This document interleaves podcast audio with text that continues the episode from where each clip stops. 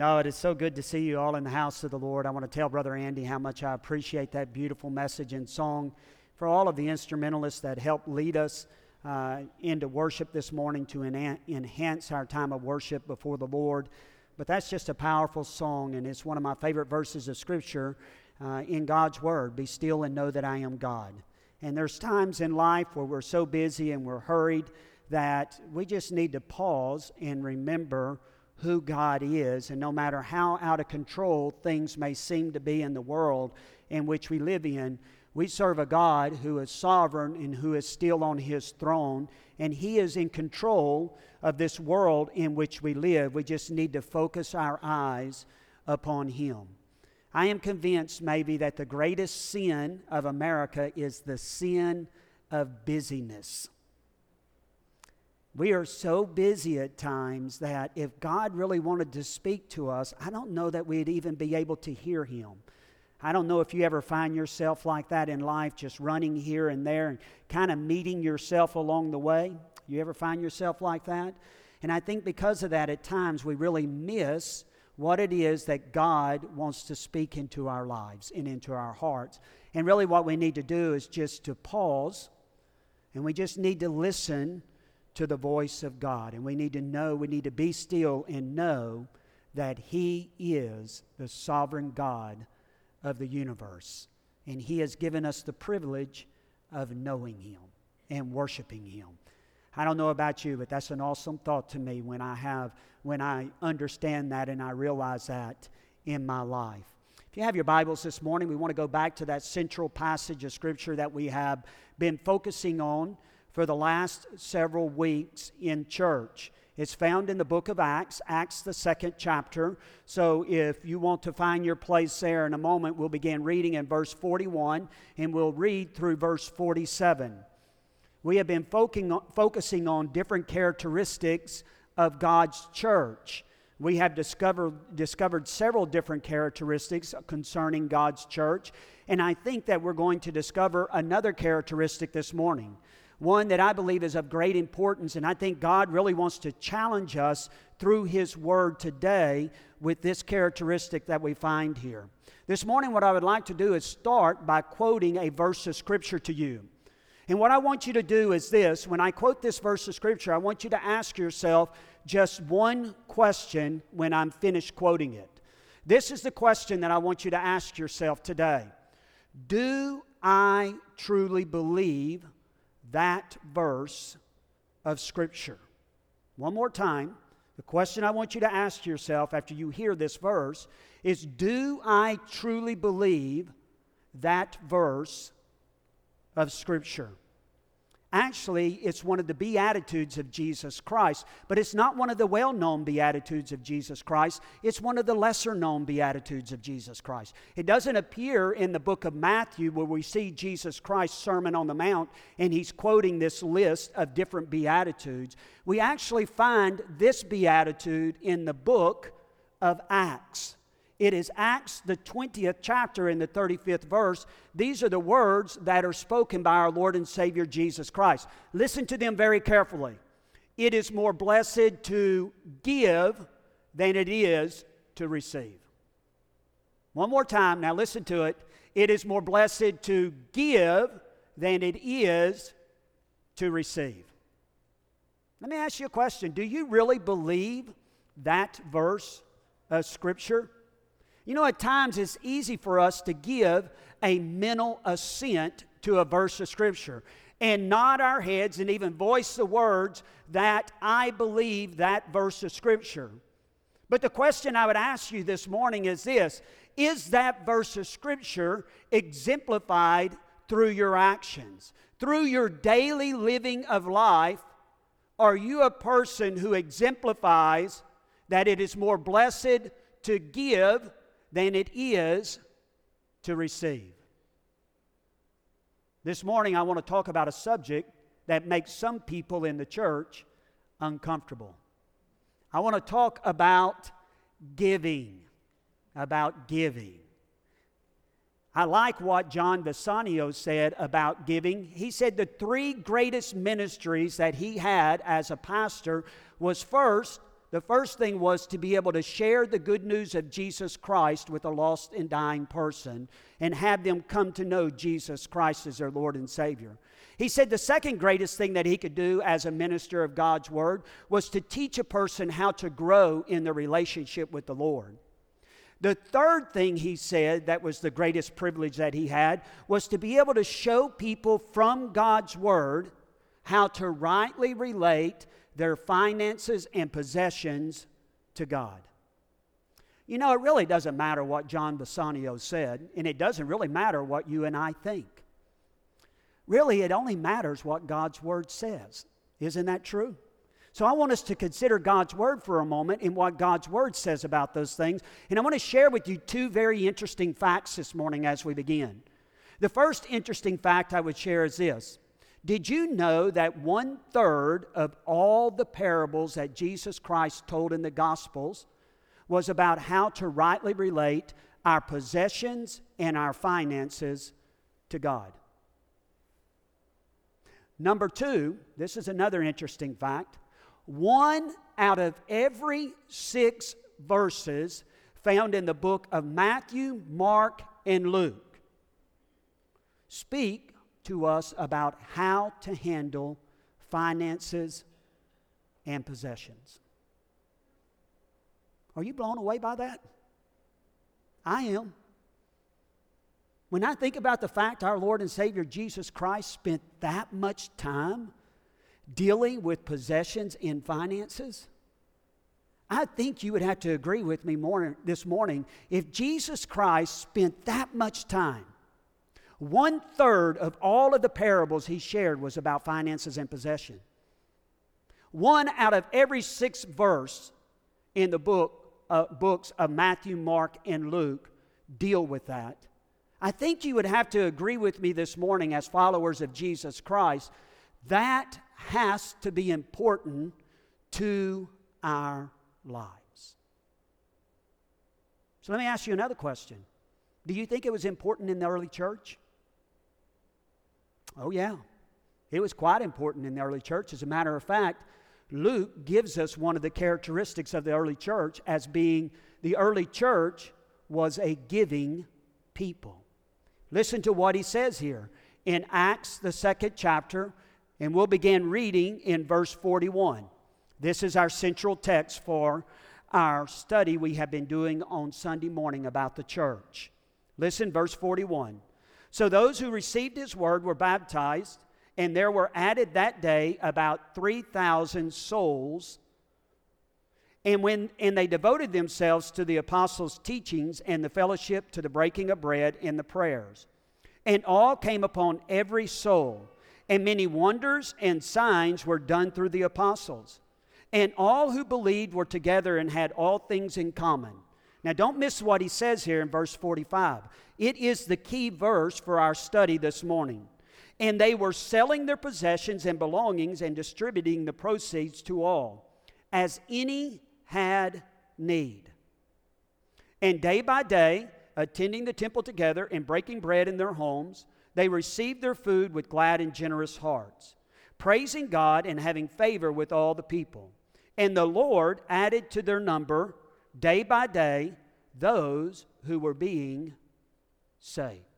And let's just pause a moment here and let's pray before we really jump in to what it is that God's Word has for us today. Father God, we thank you for the reading of your Word this morning. And Lord, we know that you teach us in your Word that where your Word is preached and taught, it will not return void. And so, Lord, we are trusting and believing in our hearts today that you have a message for us as your people. And Lord, if we will only open our hearts and our ears to that message, you will work in each one of our hearts and lives in your perfect way. So, Father, I pray today that we would not simply be hearers of your word, but that we would be doers of your word. Father, I pray that you would hide me behind your cross, that people would not see me, but they would hear from you, because that is what is most important. Father, if there's anyone here today who does not know Jesus Christ as their Lord and Savior, I pray today would be the day that they give their hearts and their lives unto you. That they would come to know this Savior. They would come to understand God's grace, His love, and His mercy and what Jesus Christ did for them at the cross. You guide us now through your Spirit, Lord, and we assure you we'll give you all the honor, the praise, and the glory for everything that takes place this morning. We pray this in the wonderful and powerful name of Jesus Christ. Amen. I want you to go back to verse 45 of the text that I read to you just a moment ago. And I want you to listen to the words of, the, uh, of Luke as he wrote this report about this early church. He said in verse 45, and they were selling their possessions and belongings and distributing the proceeds to all as any had need. When I hear that verse of Scripture, it is easy for me to draw the conclusion that this early church was a giving church. Now, I want you to understand something. What is happening here in this passage of Scripture, they're not being coerced to give. As a matter of fact, this giving that is taking place among this early church was something that was voluntary. And it was done out of the love of the hearts of the people. They saw people within their church that had a need. Some people within the church had a means to meet that need. So what did they do? They sold what they have and they gave in order to meet the needs of those who were needy among them. We see that right here in this passage of Scripture. So we can draw the conclusion this morning that the church is a giving people. We see that very clearly in this passage of Scripture. So, this morning, what I want us to do, as I stated earlier, I want us to spend a few moments talking about giving, but really, what I want us to do, I want us to approach this subject from a very different avenue. Perhaps an avenue that none of you have thought about before. Because really, what I want us to focus our attention on this morning is not so much giving as it is grace and the role that grace plays in our giving, is what I want us to think about today. So, if you have your Bibles, open them over or turn over to Second Corinthians, the eighth chapter. We're going to be looking at a passage of Scripture there in just a moment. As you're turning your Bibles there, let me share with you a little bit of the background of this passage of Scripture. If you remember, Second Corinthians is the second of two letters that Paul wrote to the church at Corinth. If you remember anything about that first letter that he wrote to the church at Corinth, it was a scathing letter. There were numerous problems in this church, and in that first letter, Paul addresses those problems. Well, in the second letter, Second Corinthians, his whole attitude, his whole demeanor, has changed. So it's easy for us to draw the conclusion that this church had dealt with some of the problems that Paul had brought to their attention.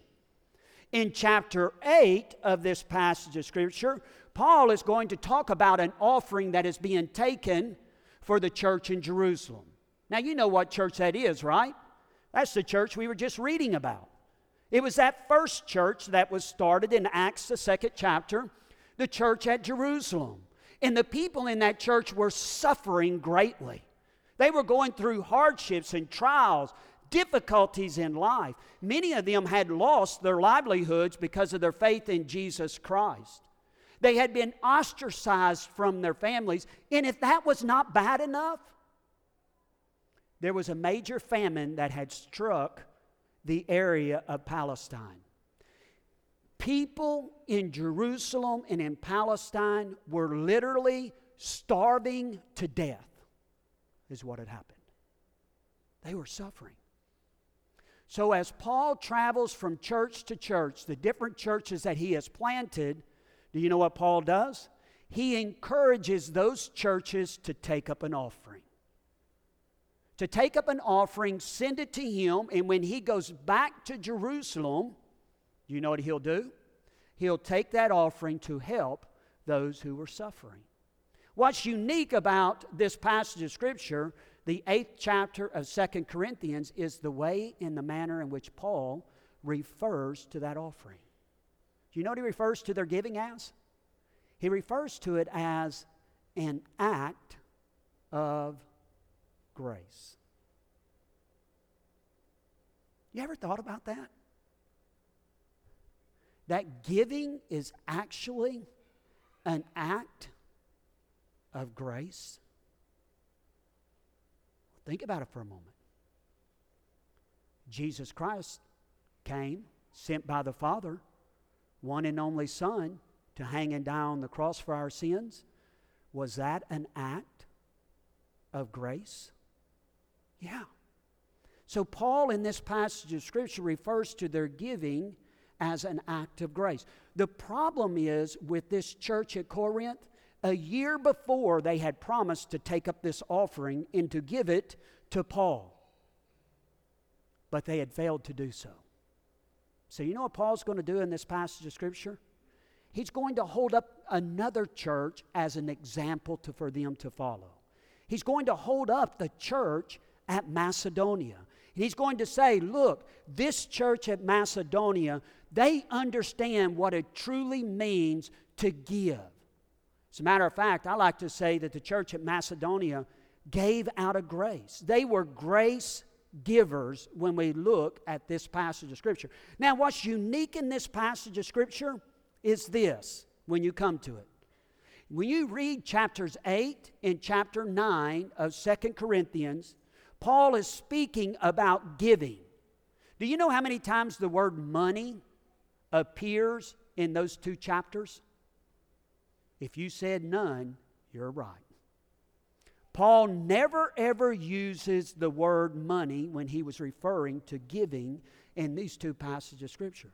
And he does that for a very important reason. He wanted this church to understand generosity is not really about money. Generosity is about grace, is what he wanted them to understand. So, Paul begins to teach this church through the example of Macedonia about what it means to give as an act of grace. This morning, I want to share with you three truths that I see in this passage of Scripture about what I refer to as grace giving. Grace giving. Let's read this passage together and then we're going to come back and I'm going to share each one of those truths with you this morning. Listen to what Paul says here. We want you to know, brothers, about the grace of God that has been given among the churches at Macedonia. Do you hear how Paul started this passage of Scripture? He starts by making reference to the grace of God. I would encourage you as I read this passage of Scripture, count the number of times you see the word grace in this passage. It's unique. Listen to what else he says. For in a severe test of affliction, their abundance of joy and their extreme poverty has overflowed in a wealth of generosity on their part. Now, he's referring to the churches at Macedonia. When I read that, I don't know if you're like me, the first thing that comes to my mind, Paul, you've lost your mind. That's impossible. Did you hear how he described the conditions of this church? What does he say here? He says there was this great test of affliction. That's one of the conditions that these people in Macedonia were going through. Do you see that in this passage of Scripture? This church was facing persecution. Some people in those churches had lost their life because they had chosen to place their faith in Jesus Christ. Many of them had lost their livelihoods. Many of them had been kicked out of their families when they chose to trust Jesus Christ. But in spite of their circumstances, do you see what happens? They still choose to give. I wonder how many times in life we allow our circumstances to choose whether or not, to determine whether or not we will give. Isn't that true? Well, you know, this month was a little short. You know, I've just really been busy this week. I don't really have enough time. You see what I'm saying? But do you notice what he said? The two conditions. As a matter of fact, so you'll understand just how destitute these people were. This phrase here, extreme poverty, do you know what that means? Rock bottom destitution is what it means. They literally had nothing. But I want you to see their response. This is so mind boggling to me how they respond to Paul. Now, listen to what they said. Verse 3 For they gave according to their means, as I can testify, and beyond their means of their own accord.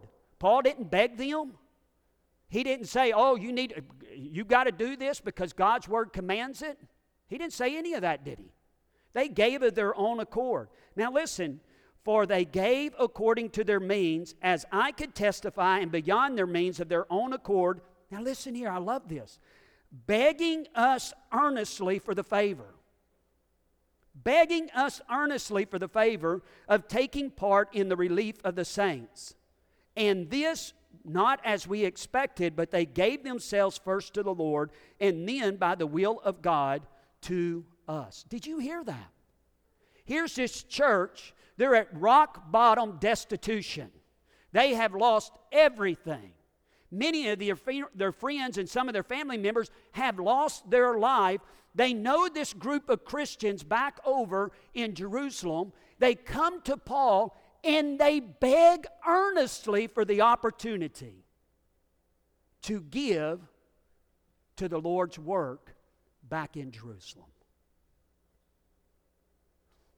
Wow. I would say they needed to be taking an offering for the churches of Macedonia.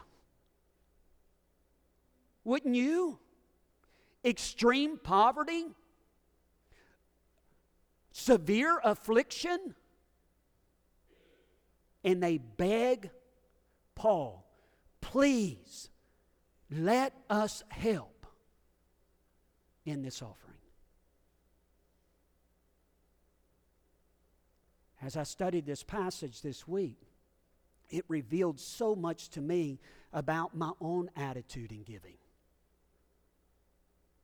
As I look at this church, this group of believers in Macedonia. Let me share with you just three truths very quickly this morning. Truth number one grace giving is born out of my personal experience with God's grace. Grace giving is born out of my personal experience with God's grace. Did you hear what Paul said about this church?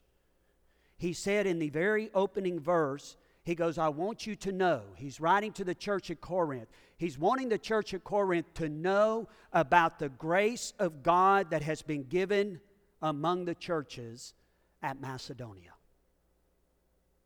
This church had experienced God's grace up close and personal. And as a result of experiencing God's grace up close and personal, it welled up in their heart this generosity to give to the Lord's work. Do you see that in this passage of Scripture? Isn't that so clear and evident here? Out of their extreme poverty, their severe affliction, welled up this overflowing generosity to give, where they actually begged to give to the Lord's work.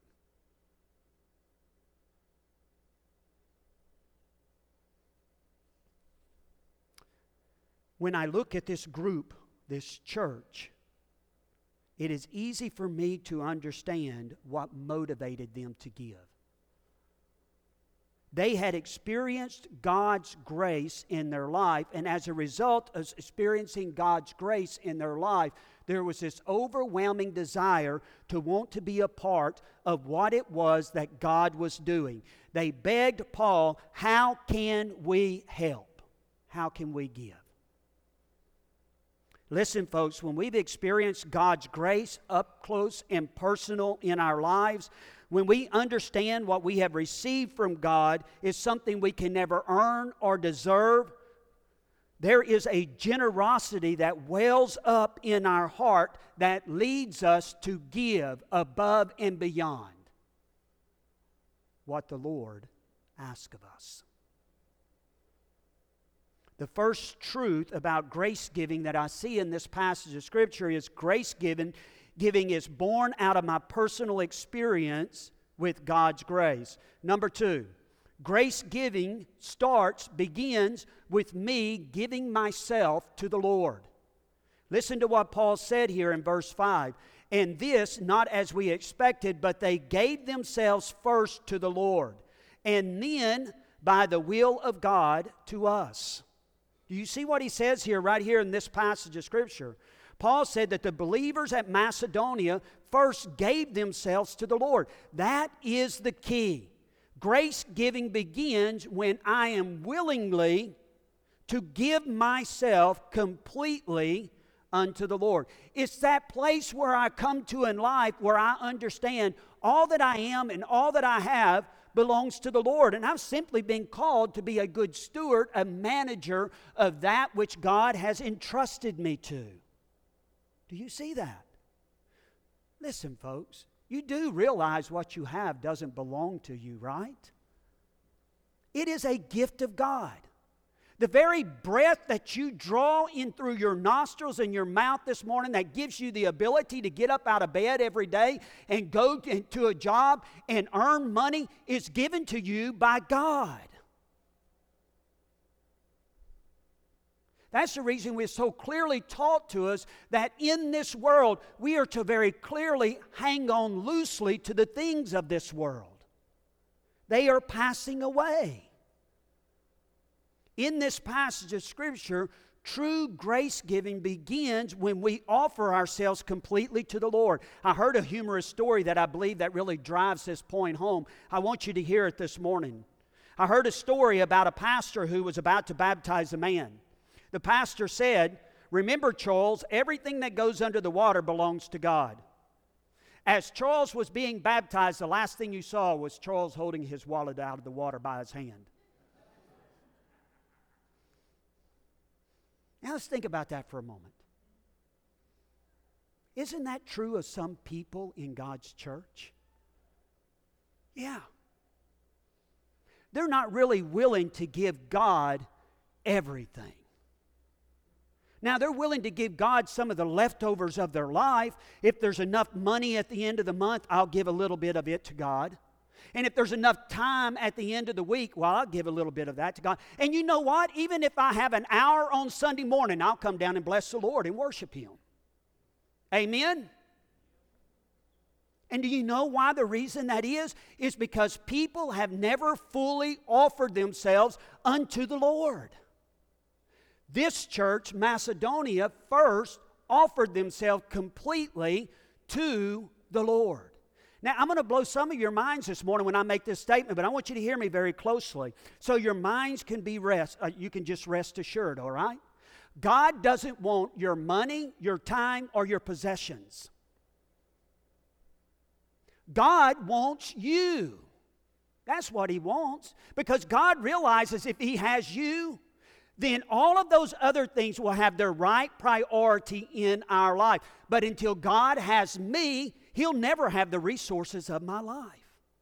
You see, the amazing thing is this when I'm willing to give myself first to the Lord, do you know what happens?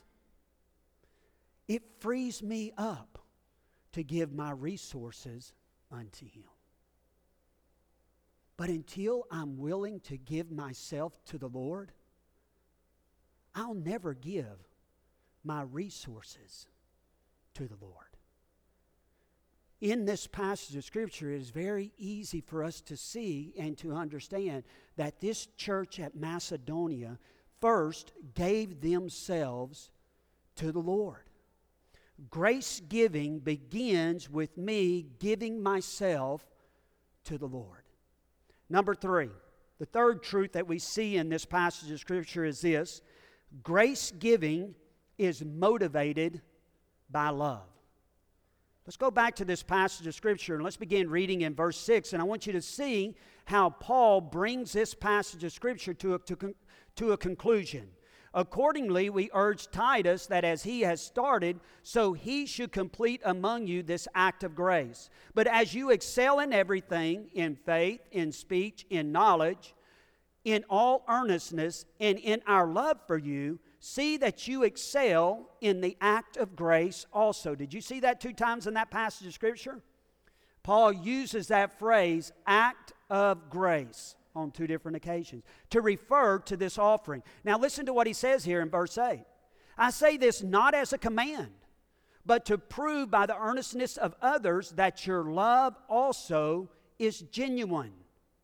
For you know the grace of our Lord Jesus Christ, that though he was rich, yet for your sake he became poor, so that, so that you, by his poverty, might become rich. Do you see what Paul does here in this passage of Scripture? Paul brings this passage of Scripture to a conclusion. He concludes that the Macedonians' giving was motivated by their love for the Lord Jesus Christ. That's the reason Paul holds this church up as an example for the church at Corinth to follow. This church had given generously. As a matter of fact, this church had proven their love for Jesus Christ through their actions. So, do you know what Paul does in this passage of Scripture? Paul challenges the church at Corinth. And he challenges them to let their love for Christ be their motivation for giving. Shouldn't that be true of all of our lives? Shouldn't our motivation for giving be our love for Jesus Christ? Isn't that true? Listen, folks, we shouldn't give out of guilt or obligation. We should give out of love for our Lord Jesus Christ. That, in that alone, should be motivation enough for us to give.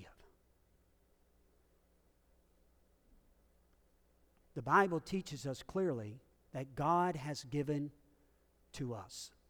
The Bible says that God loves us, and it is His love that motivates Him to give to us. As a matter of fact, when we read the Word of God, God has given to us in many ways. First, He has given to us spiritually, according to Ephesians, the first chapter. We have been blessed with every, every spiritual blessing in the heavenly realm. There is nothing that we lack for living the Christian life because God has given what we needed.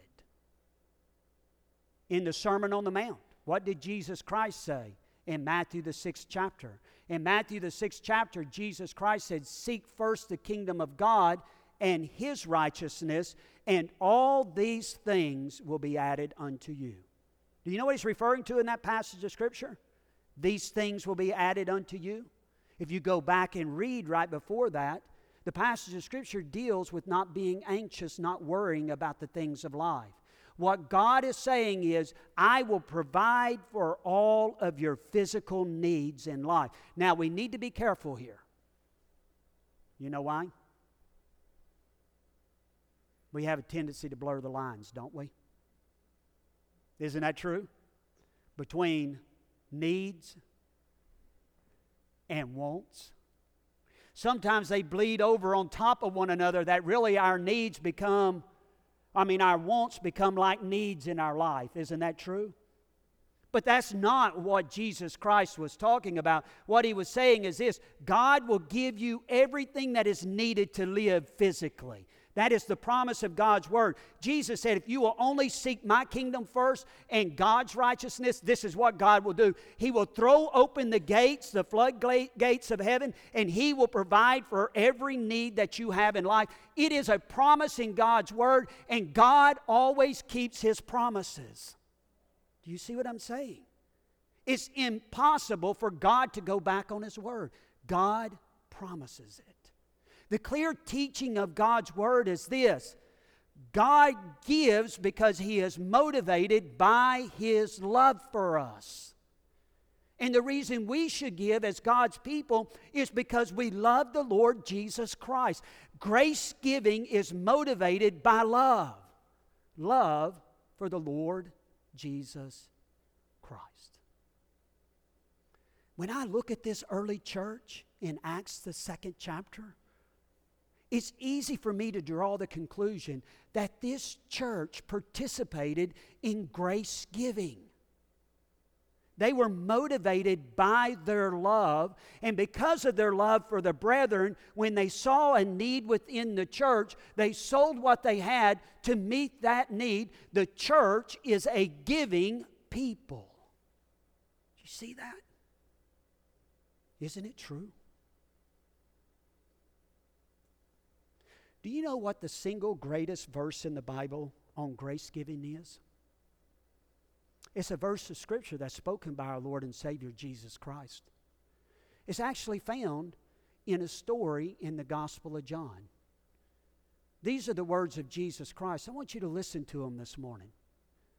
For God so loved the world that he gave his one and only Son, that whoever believes in him should not perish, but have everlasting life. That is the greatest grace giving verse of Scripture in all of God's Word. God withheld nothing. He gave the very best of all that He had. He gave His one and only Son to you and I. When Jesus Christ stepped out of heaven and he came to earth, he didn't do it begrudgingly. He didn't do it out of obligation. He didn't step out of heaven and say, Okay, Father, if that's what you want me to do, I'll do it. That's not what he said. When the Roman soldiers led Jesus Christ up the Via Dolorosa to Calvary, they didn't have to drag him. He went as sheep being led to the slaughter. He willingly went. Do you see that in Scripture? Willingly. It is the grace and the love of our Lord and Savior Jesus Christ that motivated him to go to the cross for you and I. The greatest picture of God's grace and love is the cross of Calvary. There can be no greater gift given than Jesus Christ. Should anything less be expected of our lives as followers of Jesus Christ? Should we not give our lives unto the Lord? True grace giving is not about reaching in your pocket and taking a $20 bill out and giving it in the offering plate. True grace giving is about giving your life unto Christ. That's what it's about. And the amazing thing is, is we have the opportunity to do that this morning. To come before God's altar, come before His throne, and offer our lives unto Him as a living sacrifice. It's our duty. You know the only problem with the living sacrifice? It has the ability to climb down off of the altar. And so often that's what we do in life. This morning, we're going to have an opportunity to respond to the Lord in whatever manner we need to respond today. Perhaps you're here and what you need to say is, Oh God, I've been withholding things from you. And most important, I've been withholding my heart from you. I'm not completely and totally surrendered to you. And that's what I need to do today. Perhaps you're here this morning and you never experienced the free gift of grace that God offers through His Son, Jesus Christ. I want you to know He loves you and He desires for you to know Him. That's the reason He sent His Son to the cross to hang and die there. This morning, as we sing in a moment, I'm going to ask you to respond in whatever manner you need to respond. I'm going to ask the instrumentalist to come. I'm going to have a word of prayer, and after that, it's going to give us an opportunity to respond to the Lord. Father God, we thank you for your love and the way you have spoken to our hearts. We thank you for the truth of your word. And Father, I pray that we will see giving as so much more than just writing out a check or putting money in an offering plate. But really, Lord, what you desire of us is you desire us. You want us. So, Father, I pray today that we would offer our lives unto you, that we would surrender everything that we own to you, Lord, that you would be the master of our lives, our Lord. Father, if there's someone here today who doesn't know you in a personal way, I pray today would be the day that they trust Jesus Christ as their Lord and Savior. Father, you continue to have your way in our hearts and our lives this morning during this hymn of invitation. We give it to you. We pray this in Christ Jesus' name. Amen.